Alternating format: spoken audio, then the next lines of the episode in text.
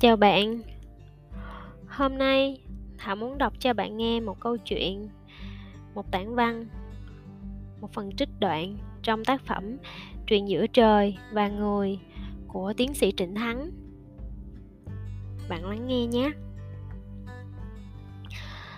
Ai sinh ra trên đời cũng đều có nhân duyên giữa trời và người, dù người có muốn hay không.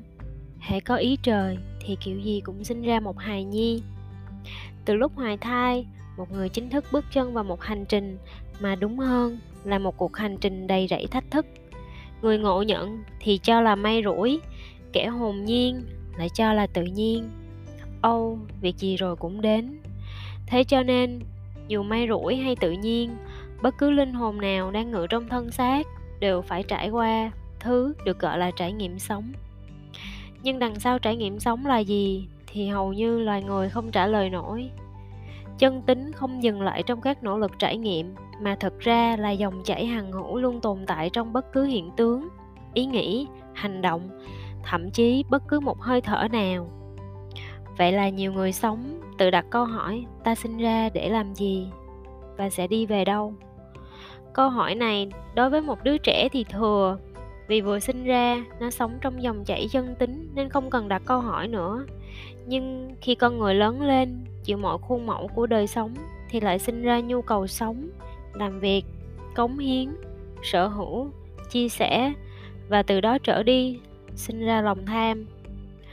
Người ta bấu vào của cải và những gì có thể sở hữu, bấu vào những thứ có thể tham được. Nên dòng chảy chân tính mặc dù vẫn còn đó nhưng vẫn bị ẩn rất sâu giống như viên kim cương bị phủ lên bởi các lớp vật chất thô đục và cuối cùng bị vùi trong đống đất bẩn, đặc và đầy sơ sợi. Một người đang sống đối diện với hai thứ, một thứ là hữu hình, cô đặc và sơ sợi, còn một thứ là tinh khôi và lóe sáng, lấp ló tận lỗi. Từ đó có hai thiên hướng mục đích sống. Một là tìm về lỗi, hai là tìm và xây đắp thêm cho phần vỏ đã cô đặc càng cô đặc, đã sơ sợi càng sơ sợi. Không ai sai cả, cũng không ai đúng. Nhưng cơ duyên để về được lõi thì ít hơn rất nhiều bởi bản tính của nó là ẩn tận bên trong.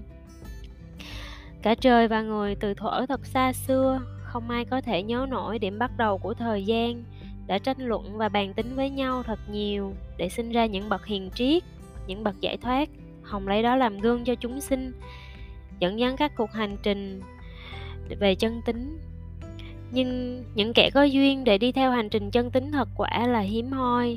Trời và người, hẳn ở đây là những kẻ vượt thoát, tìm được về chân tính, đã bàn tính với nhau xem có cách nào để loài người cùng đốn ngộ. Nhưng rốt cuộc, cả hai đồng ý rằng tốt nhất là không đưa ra một lời khuyên bảo nào. Hãy để cho chúng sinh tự va đập trong đời sống, tự đi ra, đi vào giữa hai thái cực rồi tự ngộ. Nhưng chả nhẽ cứ để như vậy có một cách thật hồn nhiên. Cả trời và người cứ thả những nắm tơ hồng bay trong trời đất. Gặp gió thì bay, gặp mưa thì hạ xuống. Và chúng sinh ngắm những án tơ hồng ấy mà rút ra bài học cho chính mình. Chuyện giữa trời và người là những án tơ hồng như vậy. Tiến sĩ Trịnh Thắng, cuối thu năm 2016 đây là một quyển sách mà mình vừa mới nhận được từ Hà Nội chuyển vào Sài Gòn. Mình rất là thích vì đây là một quyển truyện thiếu nhi. Ở trong quyển truyện này nó có những câu chuyện ngắn tản văn rất là sâu sắc rất là trong lành và có rất là nhiều những cái hình ảnh minh họa được vẽ bởi các bé từ 5 đến 9, 1, 12 tuổi. Rất là nhiều và rất là trong trẻo mình rất là thích luôn. Thì ờ, hôm nay khi mà mình đọc quyển sách này xong thì mình cảm thấy là mình sẽ còn đọc nữa đọc lại nữa và nhiều lần nữa. Nên mình muốn kể cho bạn nghe về một câu chuyện trích đoạn ở trong quyển sách mà mình rất là thích.